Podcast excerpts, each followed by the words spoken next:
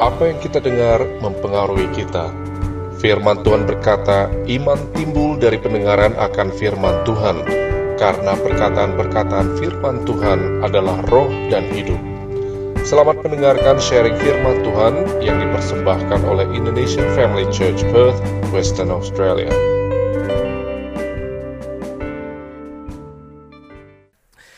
Nah, Bapak Ibu yang kekasih dalam Tuhan, mohon maaf pagi ini suara saya agak seksi sedikit.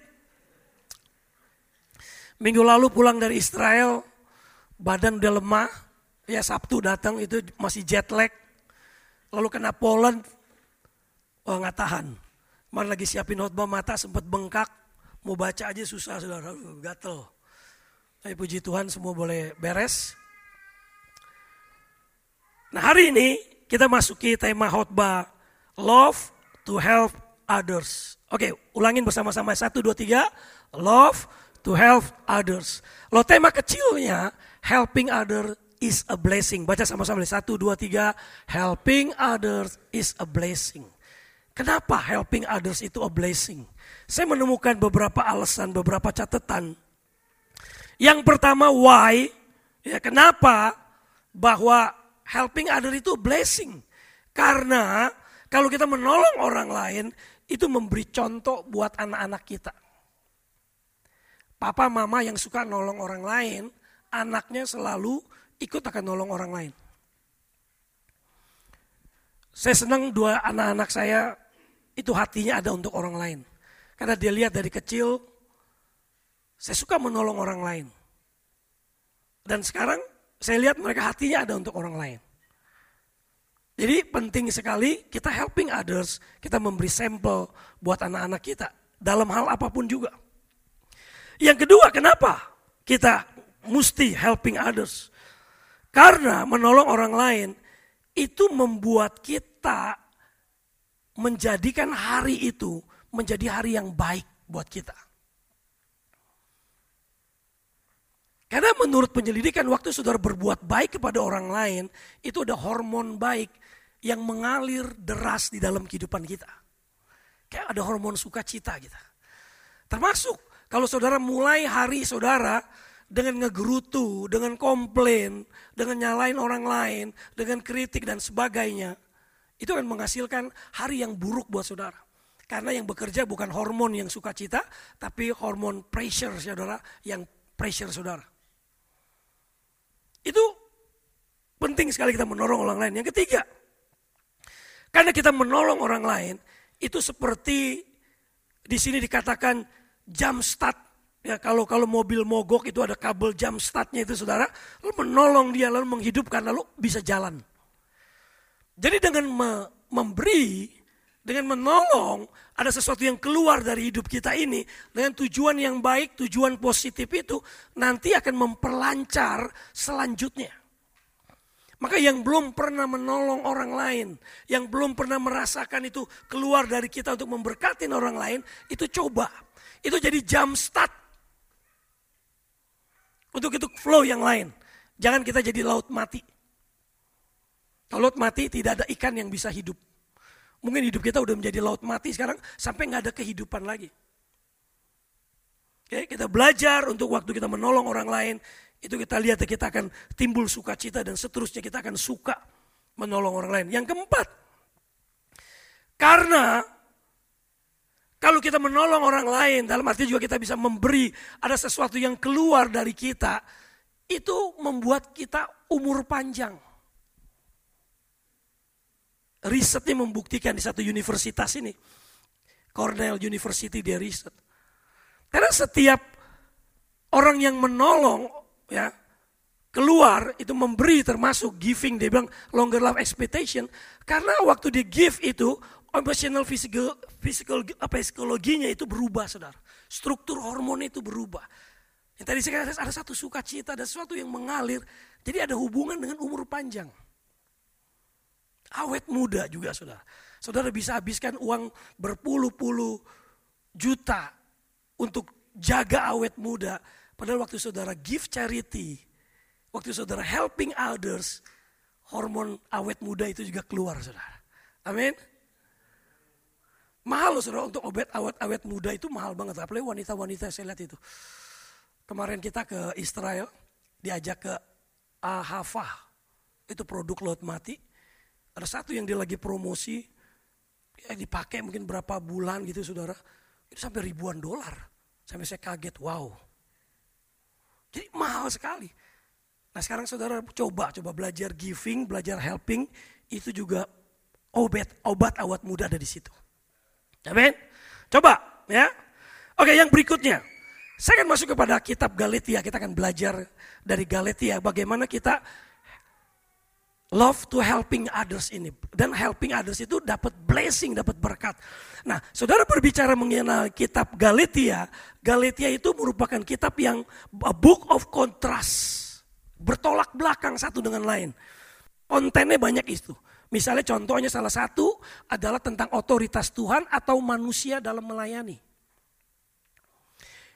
Kita baca sama-sama di sini, karena ini buat saya bagus banget. Satu, dua, tiga, dari Paulus, seorang rasul. Bukan karena manusia, juga bukan seorang oleh seorang manusia. Melainkan oleh Yesus Kristus dan Allah Bapa yang telah membangkitkan dia dari antara orang mati.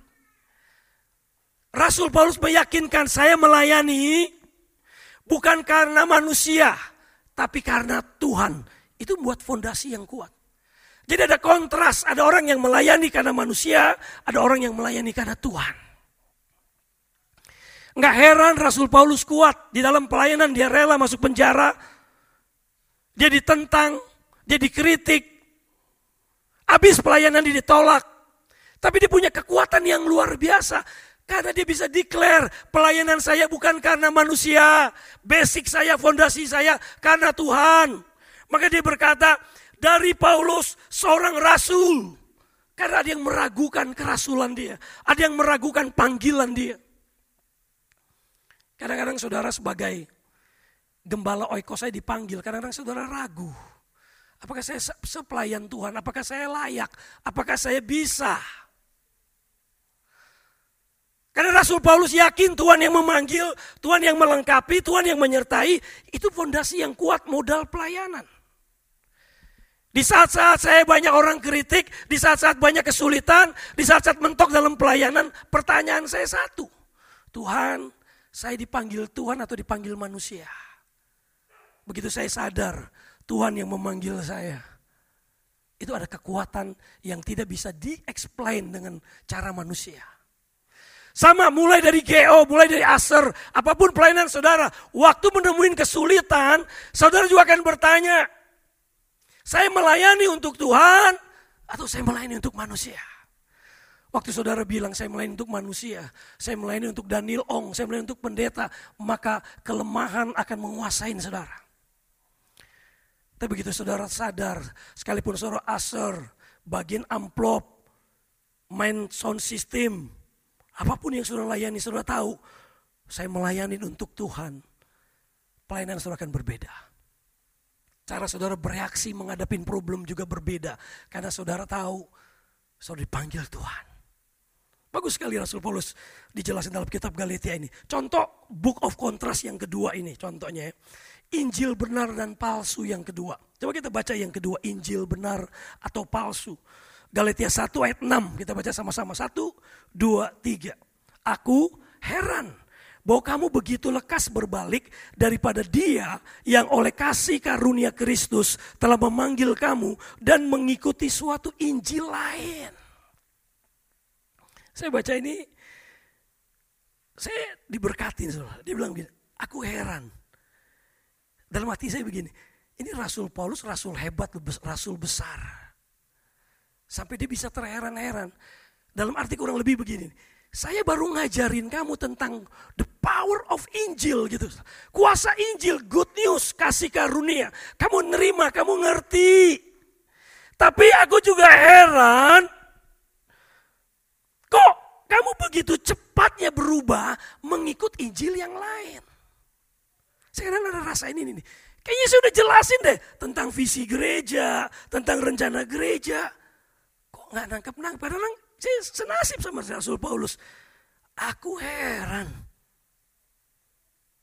kok dia cepat juga berubah. Nah jadi zaman Rasul Paulusnya dari dulu udah terjadi peristiwa itu.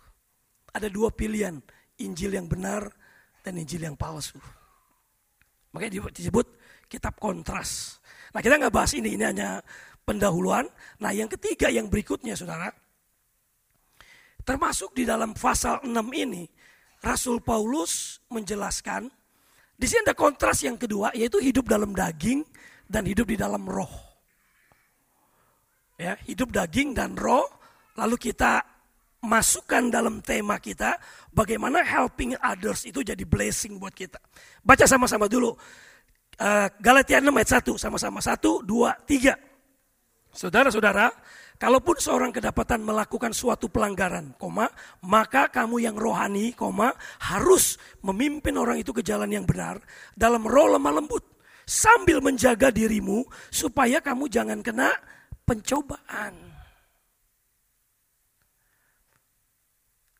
Kita mulai bahas di sini ya, menolong orang dengan di sini katakan memulihkan perbuatan pelanggaran atau ada perbuatan yang tidak pada tempatnya. Tidak appropriate. Pelanggaran. Ya. Maka di sini memakai kata bahasa Yunaninya pelanggaran itu pro lambano. Yang artinya di situ dikatakan to take before, to anticipate, atau bagian yang ketiga lebih jelas dikatakan di situ before he can flee or conceal his crime. Atau dengan bahasa Indonesia yang kita lebih senang anticipate, antisipasi. Kita mengantisipasi jangan tambah worse. Kita mengantisipasi supaya jangan menjadi lebih buruk keadaannya. Maka kepelanggaran itu yang sifatnya kita harus antisipasi. Nah dalam konteks ini saya ambil contoh. Kebetulan minggu yang lalu saya kunjungin satu oikos. Oikos ini kebetulan tidak lagi ada gembalanya lagi, gembala oikosnya lagi cuti. Jadi saya ambil tiap Jumat, saya udah ikutin hampir setahun ini, sekaligus saya belajar turun ke bawah lagi, kesusahan oikos itu apa, problemnya itu apa. Nah saya melihat ada sesuatu pelanggaran. Saya melihat ada sesuatu problem banto ini saudara, flow lambano ini sedang terjadi. Saya ambil satu contoh. Saya orangnya senang ambil kasus satu contoh dan ada di sekitar kita. Oikos itu datang, saya dikasih tahu mulai jam 7. Dan sejak saya kunjungin Oikos ini tiap Jumat, ya nggak mungkin tiap Jumat ya, sebulan tuh ada dua kali kadang sebulan sekali seterusnya. Kira-kira dari bulan Maret lah, ke bulan Maret itu sampai sekarang Oktober. Pas kena bahan ini, saya mulai sharing sama mereka. Saya tanya begini, kamu seneng nggak kalau ditegur orang, dikasih masukan orang, praktekkan ini gitu saudara. Pelanggaran kamu di, dikasih tahu kamu melanggar, seneng nggak? Rata-rata semua bilang begini, saya nggak suka kalau ditegur, dinasehati, dikasih masukan kesalahan saya. Apalagi yang tegur lebih muda dari saya. Apalagi kalau yang tegur belum berpengalaman. Uh rasanya itu song, gengsinya tinggi. Oke. Nah ini ambil contoh kasus seperti ini saudara. Waktu kita ditegur seperti itu, kalau kita pakai kedagingan, dari kontrasin kedagingan dan roh, kita akan nggak suka dulu, kita nggak terima dulu. Sama, dalam saya juga jadi pemimpin juga pernah ngalamin seperti itu kucuk-kucuk jemaat baru nggak tahu apa-apa tiba-tiba kasih masukan dalam tanda kutip masukan juga bisa kritik bisa macam-macam.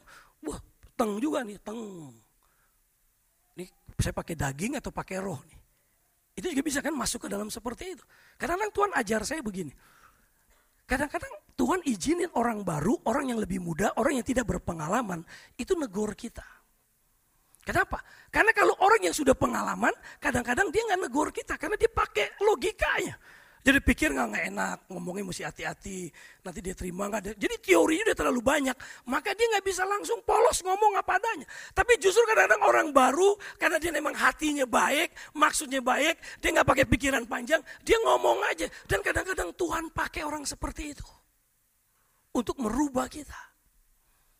Saya pernah alamin itu. Kamu jangan anggap dia muda. Jangan anggap dia orang baru. Tapi lihat hati dia polos. Hei, ngerti maksudnya di situ? Nah lalu kita praktekin terus, udah masuk untuk gini. Oke sekarang saya mulai nyatakan tentang pelanggaran kita. Saya udah datang dari Oikos ini, saya bilang dari bulan Maret sampai sekarang bulan Oktober. Saya jam 7, saya sebelum jam 7 saya udah datang loh saudara. Saya orang termasuk on time. Nggak mau telat. Saya bilang saya kecewa nih. Dari bulan Maret sampai Oktober. Jam 7 jam 7 saya datang. Cuman tuan rumahnya nggak pernah telat. Tapi kalau dia nggak jadi tuan rumah, dia juga telat. Itu giliran semuanya. Jadi saya, jadi saya udah punya cukup bukti dari bulan Maret sampai Oktober. Ini telat terus. Kan pembukaannya udah baik, nggak boleh tersinggung, nggak boleh marah dulu. Saya bilang, ini mesti dulu kalau bilang jam 8, jam 8. Karena saya otak di set saya, jam 7. Saya jam 7 tuh harus there. Dan ada temptation. Waktu mau datang ini, ada temptation. Ini pasti telat lah, udah gue datang jam 8 aja deh. Toh pasti telat ya. Dia pasti telat, dia ngapain lu datang duluan? So lagi batuk-batuk pilek begini kan, mata udah merem-merem begini gini. Ngapain lu datang jam 7 dia pasti telat. Jadi saya belajar sesuatu, bahayanya kalau lingkungan kita itu akan membentuk kita, bukan kita membentuk lingkungan kita. Saya hampir kalah tuh. Tapi saya bilang enggak. Saya sebagai pemimpin, kalau saya datang telat, orang akan legitimasi saya. Tuh Daniel Ong aja telat. Orang selalu lihat begitu. Saya bilang enggak tetap saya datang. Pas saya datang jam 7 saya datang enggak ada mobil. Saya bilang, daging saya bilang, gue dibilang apa lu? Sok tahu sih lu. Tapi saya bilang saya nggak kecewa. Seminar sudah menang. Roh saya memimpin saya untuk saya datang. Karena saya pemimpin, saya harus tetap menjadi contoh. Saya menang. Ya kan? Makanya begitu keberan oikos, saya hajar atu-atu. Kalau nggak saya nggak bisa hajar. Kalau saya datang telat juga. Oke kita komit saya bilang. Kalau kamu mau oikos ini berlangsung terus. Karena tujuan oikos adalah untuk merubah kita. Apalagi kalau kita tidak berubah. Kita perbaikin dulu soal on time kita. Mau mulai jam berapa? Era semua di jam 7 ada punya anak pulang kerja jam 8. Dia jam 8 mulai jam 8. Jadi nggak bikin gue menderita. Saya nggak bisa kalau dia bilang jam 7, gue datang jam 7. Oke ya udah pertobatan masal malam itu saudara. udah jam 8 kita tapi jam jam 8. Kalau enggak, pokoknya kita atur sampai saudara, saya sebagai gembala ekos justru akan merubah saudara. Satu tahun dipimpin oleh saudara, tidak ada lagi yang telat. Itu perubahan, gak usah jauh-jauh. Kadang-kadang kita muluk-muluk tuh pengen merubah orang tuh kayak gitu tuh kayak kecil aja di depan mata kita. Sebab kalau enggak akan menjadi kebenaran, membenarkan. Terus itu ambil contoh soal on time. Lalu yang kedua ada isu yang menarik misalnya leader pekerja suka ke gereja lain datang hanya waktu tugas. Siapa nih? Lihat kiri nih. Gini saudara. Ini jadi pelanggaran ya.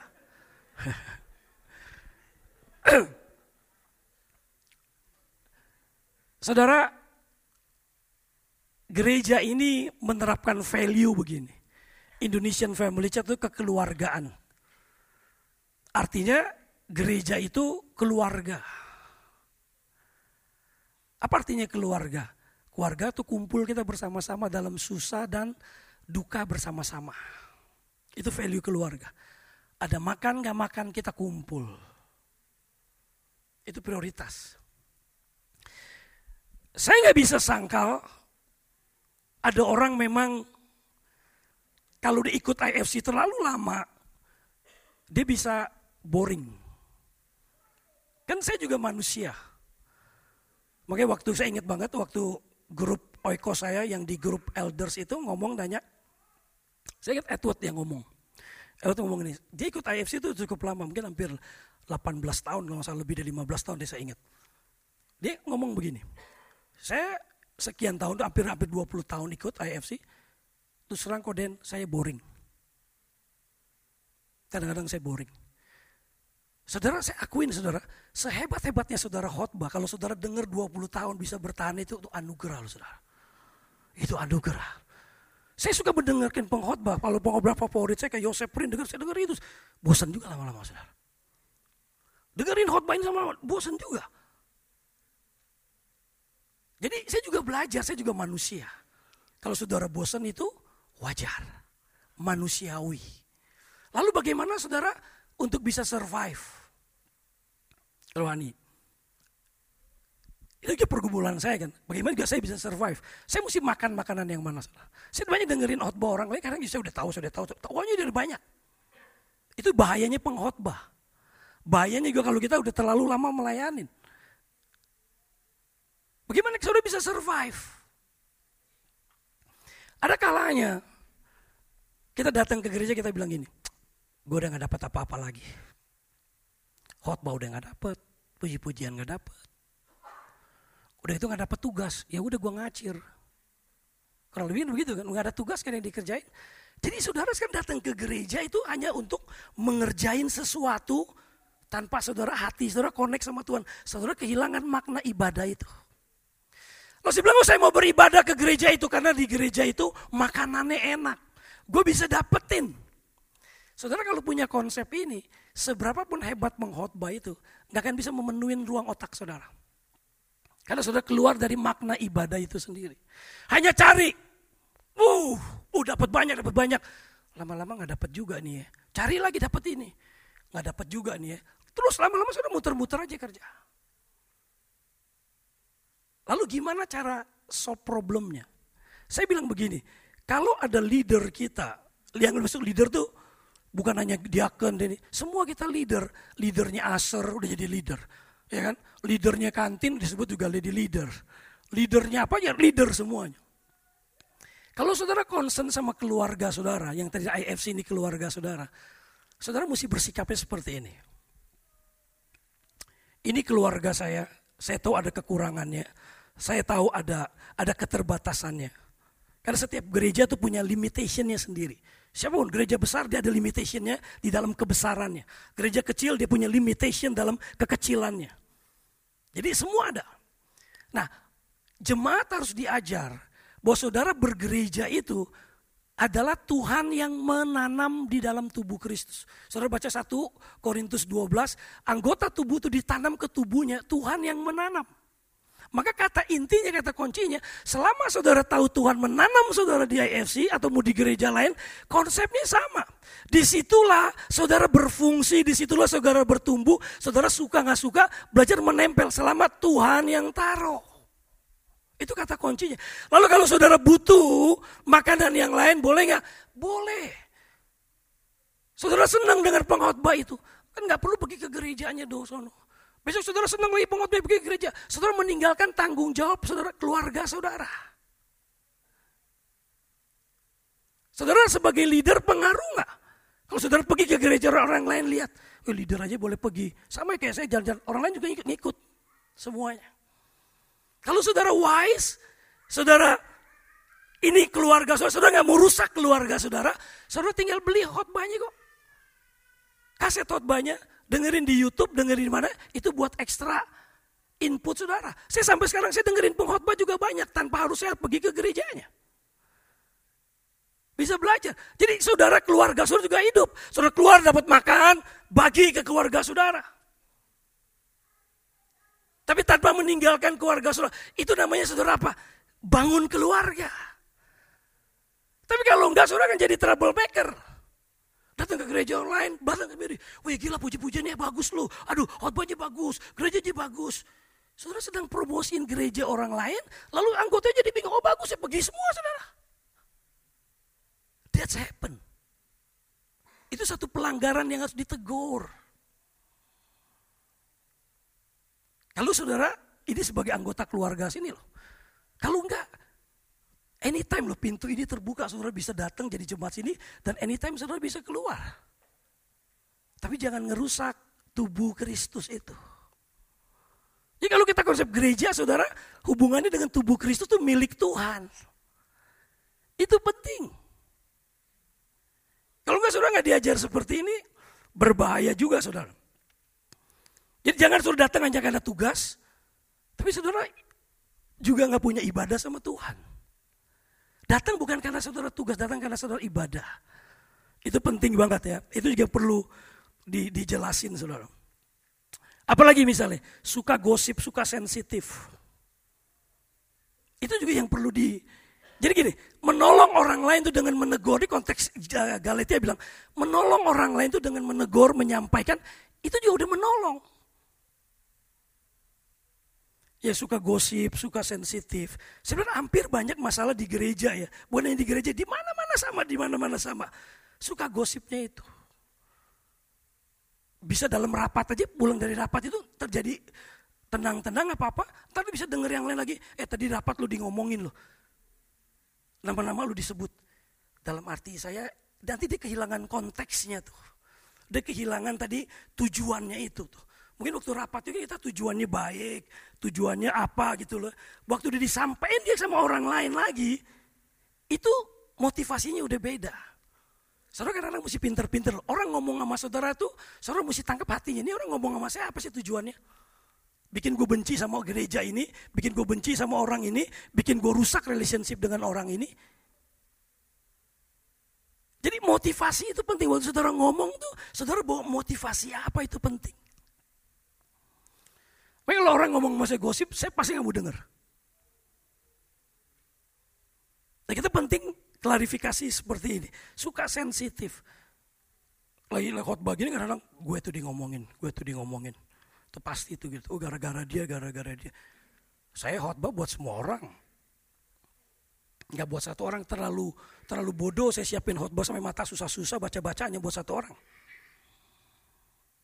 Tapi konteks yang saya dengar yang memang harus saya sampaikan, ya ini apa menjadi bisa menjawab kebutuhan seperti ini. Lalu banyak ditemuin masalah gambar diri dan kepribadian yang tidak utuh itu menjadi problem sebetulnya. Jadi di gereja itu kadang-kadang problemnya adalah sebetulnya problem gambar diri dia, problem masalah karakter dan kepribadian dia. Yang memang harus dealnya secara pribadi lepas pribadi, nggak bisa lewat mimbar seperti ini. Nah ini contoh-contoh yang kita harus antisipasi supaya jangan kebablasan. Antisipasi jangan sampai keluar dari konteksnya. Itu penting banget. Gereja mana pun akan nemuin masalah yang sama seperti ini. Tapi ini pas lagi ada pelajaran seperti ini saya kasih contoh. Lalu yang kedua masalah rohani pemimpin. Ya tadi ayat yang ke satu menjelaskan, saudara-saudara, kalaupun seorang kedapatan melakukan pelanggaran, kita udah bahas contoh-contoh pelanggaran itu, maka kamu yang rohani harus memimpin orang itu. Nah, yang rohani itu saya nemukan bahasa aslinya memakai kata pneumatikos. Saya diberkati dengan kata ini. Pneumatikos itu artinya orang yang dekat sama Tuhan Orang yang punya relationship sama Tuhan. Orang yang penuh dengan dikuasai oleh roh Tuhan. Nah ini kata kuncinya loh saudara. Jadi waktu saya baca ini juga saya koreksi diri saya. Saya pemimpin rohani yang seperti ini enggak Tuhan? Karena kekuatan seorang pemimpin adalah dalam relationship dengan Bapaknya. Oke baca sama-sama dengan saya. Satu, dua, tiga ke kekuatan seorang pemimpin adalah dalam relationship dengan bapaknya. Maka saya dengar kritikan, dengar masukan. Kalau hari ini saya masih bisa bertahan sampai hari ini, tergantung relationship saya sama Tuhan. Kalau enggak, saya enggak bisa lemah lembut. Kalau enggak, saya enggak bisa apa namanya tadi menguasai diri dan akhirnya jatuh dalam pencobaan. Eh? Nah, bicara soal pemimpin. Saudara pemimpin itu pasti dia harus punya followernya. Maka terus saya akan ngomong sama pemimpin-pemimpin di sini. Kalau saudara seorang pemimpin di gereja ini, pasti saudara punya followernya. Apa yang maksud punya followernya? Ada orang yang ikut dia. Kenapa orang ikut dia? Pasti ada contoh teladan yang diberikan. Kalau dia nggak punya follower, maka dia sulit untuk menjadi pemimpin. Kan dia nggak bisa eksekusi apa pun juga. Lalu bicara follower, kalau orang yang kenal Tuhan, ini tadi, dia harus me, me, apa, memimpin followernya. Itu hanya dua pilihan. Tadi kontras tadi bicara kitab apa Galatia kan, roh dan daging. Inspirasi dan bukan intimidasi. Makanya banyak pemimpin-pemimpin juga lakukan sama followernya intimidasi. Bukan inspirasi. Saya mencoba memberikan inspirasi sama saudara. Tidak mengintimidasi. Kalau intimidasi itu biasanya dengan takut-takutin, takut-takutin, takut-takutin. Nggak pernah saya ngajarin orang dengan takut-takutin, saya ngajarin dengan roh kebebasan. Saudara bebas bergereja di tempat ini, saudara bebas meninggalkan gereja ini, saudara bebas untuk memberi di gereja ini, saudara bebas tidak memberi di gereja ini. Semua Tuhan yang pimpin, karena saya percaya kedaulatan Tuhan. Karena Tuhan semua yang memegang isi hati kita.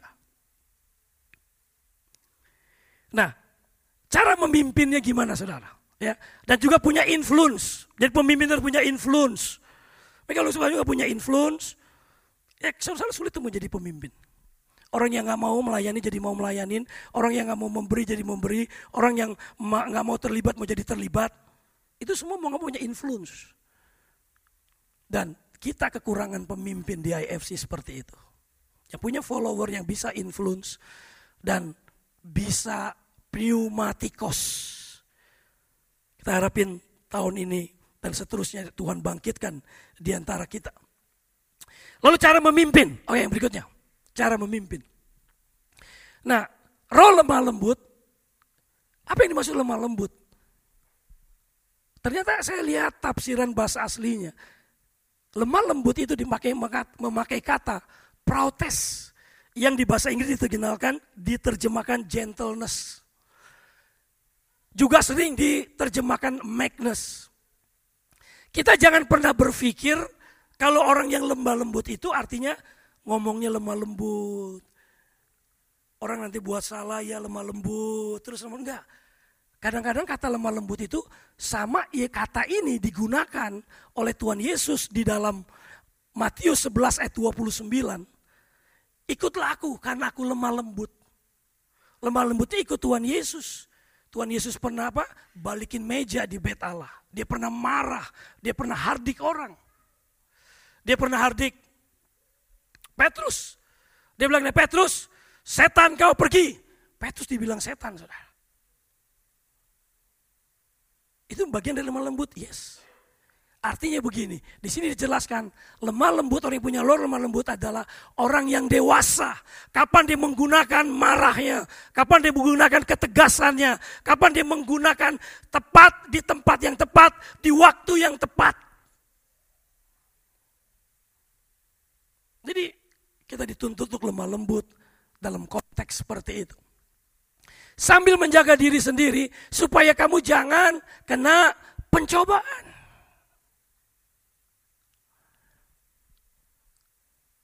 Nah saya kasih ilustrasi saudara.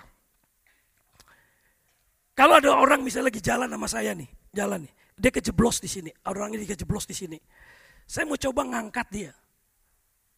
Eh, saya mau coba mengangkat dia. Oke, Yandi di sini, misalnya Yandi lebih gampang sini. Sama-sama kurus. Yandi kejeblos. misalnya saya coba angkat Yandi ini, saudara lebih gampang saya ngangkat dia atau dia tarik saya ke bawah? Hah? Tarik saya gravitasi itu ke bawah selalu. Dia lebih gampang menarik saya. Maka menolong orang itu lebih susah. Maka yang nolong itu harus hati-hati. Terus saya di situ.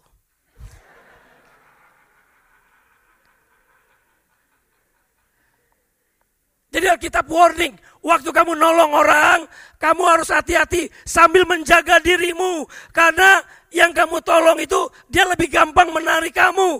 Maka hati-hati supaya kamu jangan kena cobaan. Banyak gak saudara baca berita, ada orang kejebur yang nolongnya mati.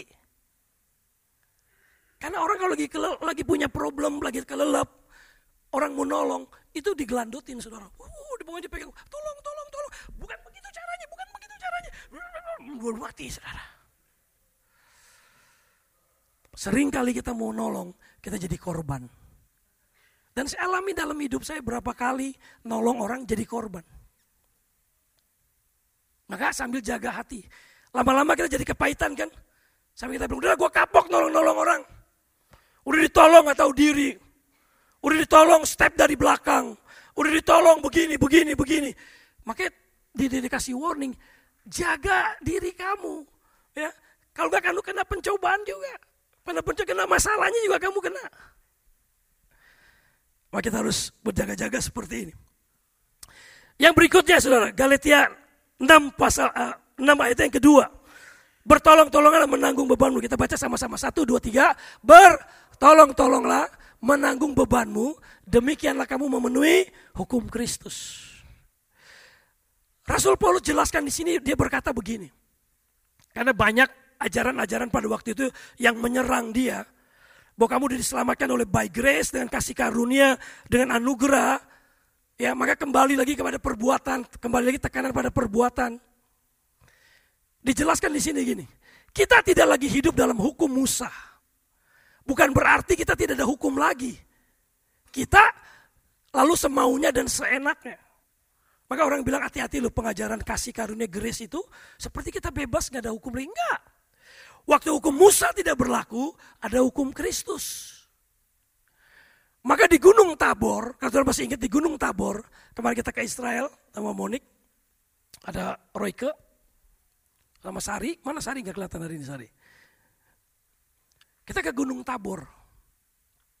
Dan gate itu jelaskan bagus.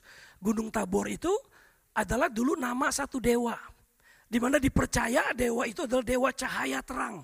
Jadi orang datang ke situ suka worship yang terang. Maka di tempat ini Tuhan Yesus datang untuk menunjukkan dialah Tuhan yang benar. Maka dia bercahaya pakaiannya terang. Lalu di situ muncul dua orang, Musa dan Elia. Musa adalah Tuhan percayakan memberi dua lo batu. Gunung Sinai. Maka kita ke Gunung Sinai juga tempat di mana Musa menerima lo batu itu hukum-hukumnya Tuhan. Dan Elia itu kepala nabi-nabi, nabi besar. Artinya dia mewakili nabi-nabi. Lalu di dalam Matius ini saudara, ya Dijelaskan Matius 17 ini. Lalu keluar suara dari surga, dari Bapa di surga. Inilah anakku yang kukasih, dengarkan dia. Dengarkan Yesus. Artinya stop, masa Musa sudah selesai. Gak usah dengerin Musa lagi kurang lebih begitu. Masa Elia, nabi-nabi stop, sudah selesai. Sekarang dengarkan apa yang Yesus ajarkan. Jadi bukan berarti tidak ada hukum. Hukumnya adalah hukum Kristus. Apa hukum Kristus itu? Salah satunya adalah hukum tolong menolong. Maka kalau kita nggak bisa menolong orang lain, kita melanggar hukumnya. Jadi love to help others. Itu bagian. Kadang-kadang bagaimana kita tahu Tuhan nolong kita untuk orang yang harus ditolong dikirim Tuhan. Kadang-kadang kita nggak tahu. Out of the blue tiba-tiba ada orang datang. Kadang-kadang Tuhan yang kirim loh. Maka peka-peka lah saudara. Ada orang-orang yang memang Tuhan kirim untuk saudara bantu. Itu hukum Kristus. Bukan berarti kita nggak ada hukum lagi. Belum ada hukum yang berikutnya. Hukum yang pertama kasihi Tuhan Alamu dengan segenap hatimu. Kasihi sesamamu manusia. Lalu ada hukum lagi yang berikut yang berkata, aku perintahkan kamu pergilah ke seluruh dunia. Jadikan semua bangsa muridku. Artinya disuruh juga kita menginjil. Itu juga hukum yang harus kita lakukan. Oke? Ya, yang kedua bertolong-tolongan tanggung bebanmu. Yang ketiga, kita bahas yang ketiga sekarang. Galatia 6.3. Baca lagi sama-sama. Satu, dua, tiga. Sebab kalau seorang menyangka bahwa ia berarti, padahal ia sama sekali tidak berarti, ia menipu dirinya sendiri. Jadi problem yang paling besar adalah orang yang egois. Sebab so, kalau kamu seorang menyangka bahwa ia berarti, jadi arti ini orang egois yang merasa paling benar, paling suci, paling baik, pokoknya paling lah semuanya. Ya sering berkata, this is my way or no way. Biasanya kalau ketemu orang kayak gini, dia susah saudara. Kadang-kadang saya aktif di Facebook, bikin statement ini. Atau orang gak setuju. Saya bilang, kamu berhak untuk tidak setuju. Tapi inilah pendapat saya. Kita belajar untuk dewasa, bisa menerima perbedaan. Oh nggak bisa, yang benar adalah gini. Makanlah menurut kehendakmu. Amin, titik, udah selesai. Nggak perlu debat yang panjang. Pernah nggak ketemu orang-orang seperti ini? Bakalan susah. Mau sampai kapan berdebat pun nggak ada habisnya. Jadi nggak usah berdebat kadang-kadang. Ciri orang dewasa adalah dia bisa menerima perbedaan. Maka dia bilang kalau ketemu orang kayak gini, Rasul Paulus bilang, dia sedang menipu dirinya sendiri. Untuk menampilkan diri bahwa paling benar, paling baik. Maka dia sedang menipu dirinya sendiri. Maka itu masalah gambar diri. Galatia 6 ayat 4. Yuk Galatia 6 ayat 4. Baca lagi sama-sama. 1, 2, 3. Baiklah tiap-tiap orang menguji pekerjaannya sendiri, maka ia boleh bermegah melihat keadaannya sendiri dan bukan melihat keadaan orang lain. Seringkali problem di gereja, ini udah terjadi di gereja Galatia. Orang lebih kepo, atau kepo gak ngurusin orang lain. Itu problemnya. Maka ada satu statement kata yang bagus waktu saya baca buku latar belakangnya ini dia berkata begini. Someone said the church is only army in the world that shoot its own wounded. Kita lebih senang nembakin sesama kita. Iya kan? Orang bilang lain itu kepo, kita suka kepo. Ngurusin orang lain. Kita nggak ngurusin diri kita. Dalam arti begini nih. Makanya kemarin saya fellowship sama Cokro sama si Juliana. Dia bilang, Koden, apa yang saya bisa bantu? Saya bilang, Cok, Juliana gampang. Kamu dikasih kepercayaan apa, lakukan itu dengan baik. Gak usah ngurusin yang lain, fokusin. Kalau kamu pegang departemen, apa namanya pastoral care, sampai di staff kamu merasa betul-betul di care, dan care-nya kamu radiasinya sampai ke jemaat bisa dirasakan, betul departemen ini berfungsi, itu udah nolong banyak. Kalau saudara disuruh pimpin oikos, apa yang saudara bisa bantu? Jaipin bikin oikos saudara sebaik-baiknya. Ada dikasih percayaan lima domba, domba itu dipelihara, dijaga baik-baik. Bangun hubungan supaya kompak, supaya akrab, supaya bisa melayani sama-sama, saling menjaga, bertumbuh bersama-sama. Itu udah jauh luar baik. Problemnya kita ngurus oikos aja belum becus. Kritik sono, departemen itu di ngomongin, departemen ini di ngomongin, departemen itu di ngomongin, pendetanya di ngomongin. Lu dikasih oikos aja nggak jalan-jalan. Ngerti gak maksudnya? Ini Rasul Paulus ngomong gitu. Makanya lu nembakin anggota tubuh yang lain. Udah please. Urusin dirimu sendiri. Kalau dijadikan aser, udah. Kalau perlu dapat award to the best aser of the year. Itu goal saya. Udah jadi asar terus, kurang senyum-senyumin terus. Sampai orang merasa. Jadi setiap orang melakukan yang Tuhan percaya itu dengan the best. Nggak usah shoot orang lain. Itu Rasul Paulus maksudkan seperti itu. Ya kan gereja jadi problem gitu kan. Lu dikasih pegang oikos satu aja nggak benar. Pendeta lu lu kritik setengah mati. Dikasih oikos aja anggota lu bubar. Pendetanya dikritik, departemen itu dikritik, orang itu dikritik, ngomong begitu. Makanya pelayan lu bubar. Gak fokus apa yang Tuhan percayakan kepada kamu. Karena anak Paulus, saya senang juga cara dia ngomong ini luar biasa. Ya. Jadi lihat, maka ia beroleh bermegah melihat keadaannya sendiri. Jangan bermegah lihat ke orang lain. Seperti mega bermegah orang lain. Tuh dia kurang ini, dia kurang itu. Bukannya mega banget. Padahal ya nggak gitu. Kamu menipu diri kamu sendiri. Karena ada orang saudara, untuk dikatakan supaya dia hebat, dia kritik orang lain supaya kelihatan dia hebat. Dia ngecelin orang lain. Sama Rasul Paulus dihajar. Maka ia beroleh bermega melihat keadaannya sendiri. Kau bermega lihat diri kamu sendiri. Bagaimana pelayanan kamu, bagaimana saat teduh kamu, bagaimana penginjilan kamu, bagaimana kamu melakukan hukum Kristus. Sudah nolong orang lain belum? Sudah memberi belum? Sudah lakukan sesuatu belum? Itu Rasul Paulus lagi tegur kita seperti itu. Saudara jadi menolong diri saudara sendiri dan menolong orang lain. Yang terakhir saudara, yang terakhir, Galatia 6 ayat 5, baca sama-sama. Satu, dua, tiga. Sebab tiap-tiap orang akan memikul tanggungannya sendiri. Akhirnya Rasul Paulus simpulkan gini, setiap orang hidup itu seperti army. Army itu membawa packnya sendiri. Nah, gue ada Marcel, Marcel ini army saudara. Kalau nggak dia pernah cerita, saya dia bawa pack itu bisa 35 sampai 40 kilo. Dia harus bawa. Maka dulu ada kasus heboh di Singapura, wajib militernya, kan ada, kan dia pak apa tuh, ada wajib militernya, wamil di Singapura, dia bawa ransel, ransel disuruh pembantu bawa. Ada yang foto, iseng. Kan sekarang di mana-mana foto itu kan difoto, dimasukin ke surat kabar. Uh, langsung dibully. Dibully meme-meme yang aneh-aneh contoh kayak gini keluar tuh lihat sudah. Langsung dipanggil dia kena disiplin tuh saudara. You are army palsu you katanya. You dikasih beban tapi suruh pakai orang lain. Rasul Paulus maksudkan itu.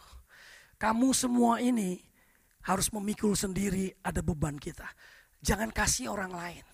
Ada banyak kita dipanggil sama Tuhan, kita udah punya beban nih. Kasih beban nih pendeta, tambahin pendetanya tambah beban berat. Kasih orang lain, kasih orang tuanya. Jadi orang lain tambah bebannya tambah berat. Kamu memang harus pikul sendiri. Ini nggak bisa di-sharing. Kamu temuin deh. Nanti dalam hidup kamu ada memang pack yang harus kamu bawa. Nggak bisa ditolong orang lain kecuali kamu bawa. Karena memang ada jatah, ada orang dikasih 10 kilo, ada dikasih orang 15 kilo, ada yang dikasih 20 kilo. Aduh Tuhan kok beban saya begini. Itu pack yang harus kamu bawa. Nikmatin itu. Lakukan itu dengan ucapan syukur. Tuhan akan beri kekuatan sama kamu. Pakai berapa kilo saudara diberi, kita berbeda-beda semua. Tapi Rasul Paulus bilang, kita harus pikul sendiri. Jangan kasih pembantu. Jangan kasih orang lain. Nanti kena hukumannya. Nanti malu diketawain orang. Karena setiap kita adalah army of God yang punya pack masing-masing. Amin. Tuhan berkati. Yuk kita turun kepala kita mau berdoa. Kasih Yesus. Saya undang tim Praise and Worship pujian untuk nyanyi, depan nyanyi. Kita sambil digest firman Tuhan ini. Yes Jesus, thank you Lord.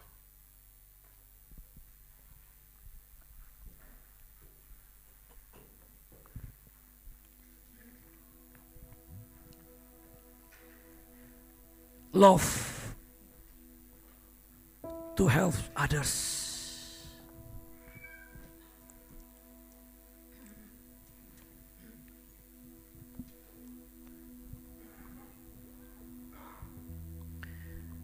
Tuhan memberi hukum kepada kita, yaitu hukum yang untuk menolong sesama kita, menolong orang lain adalah satu blessing. Apa kita fokus kepada diri kita terlalu banyak? Kita bermegah pada diri kita sendiri dengan cara tidak menolong orang lain. Menolong orang lain artinya ada satu beban yang kita kurangin dari orang lain.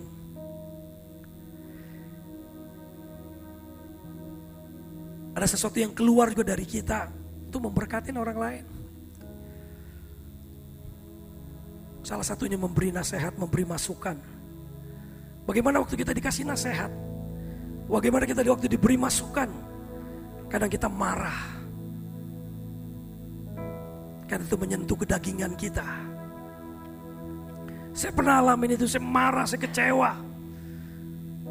Tapi waktu saya mulai coba belajar terima dengan roh, nggak enak sakit. Itu bagian dari pembentukan. Kayak kita mau menolong orang lain. Kata daging kita berkata, jangan. Nanti lu dikecewain lagi. Buat kita pengen menolong orang lain, buat apa? Tapi roh selalu dia mengajarkan. Beri. Tolong. Bagi. Maka roh dan kedagingan itu berperang dalam hidup kita.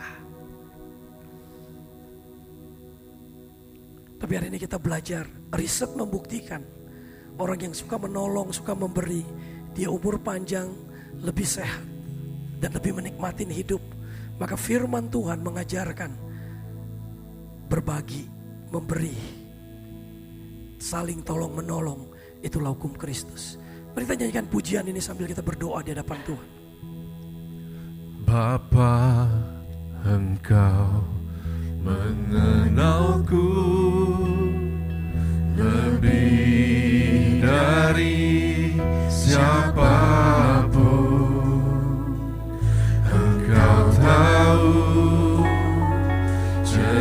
Ceritaku dan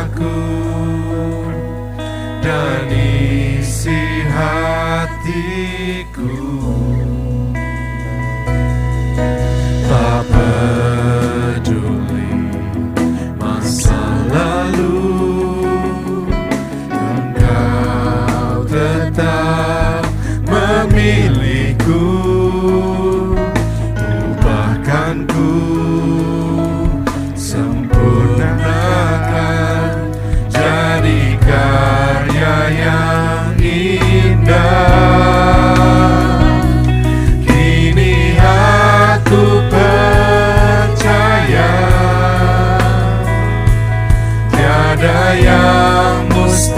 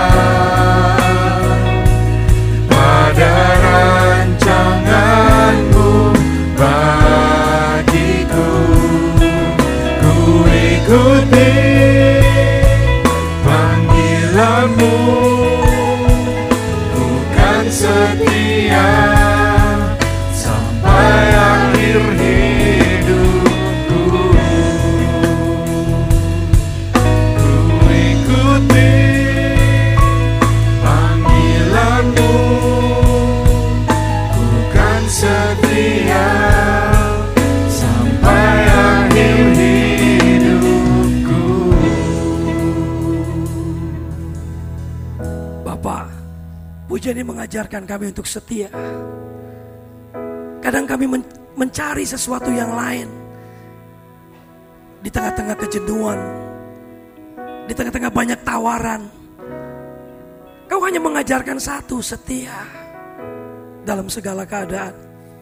Karena firman berkata waktu engkau datang kedua kali di atas muka bumi ini. Masihkah kau temui orang-orang yang setia? Maka kami berdoa Bapak, biar kami tetap setia dalam situasi keadaan apa pun juga. Karena kami bukan cari apa-apa, kami nggak cari pangkat, kami nggak cari harta dan kekayaan. Yang kami cari, kami mengerti isi hatimu dan apa yang kau hendaki terjadi dalam hidup kami terjadi Bapak. Kami belajar ingin menyenangkanmu karena kami tahu waktu kami belajar fokus kepadamu, mengenalmu dengan benar, maka dunia semakin tidak menarik lagi. Kami hanya tertarik menyenangkan Tuhan dan menyenangkan Tuhan. Dan kau akan cukupkan segala kebutuhan kami. Itu janjimu Bapa. Apa yang kami cari belajar setia atas panggilanmu dalam hidup kami. Bapak berkati umatmu, jemaatmu di tempat ini. Engkau sendiri yang menempatkan mereka di tempat ini. Maka engkaulah menjadi gembala yang baik memberi makan minum mereka. Dan pakai hambamu yang kau titip di tempat ini untuk menjadi berkat juga buat mereka. Menjadi seorang pemimpin yang baik. Pemimpin yang kekuatannya bukan karena gelar. Bukan karena pinter ngomong. Tapi kekuatannya karena ngerti engkau yang panggil. Engkau yang sumbernya. Dan bukan yang lain. Biar jemaat ini juga Bapak mengerti apa yang engkau hendaki terjadi atas hidup mereka dan jemaat ini Bapak. Sekali lagi terima kasih. Berkati umatmu, kesehatan mereka, usaha bisnis dan pekerjaan mereka. Sekali lagi terima kasih untuk kami hidup tolong menolong satu dengan yang lain. Dalam nama Tuhan Yesus Kristus kami berdoa. Semua kita yang percaya katakan amin.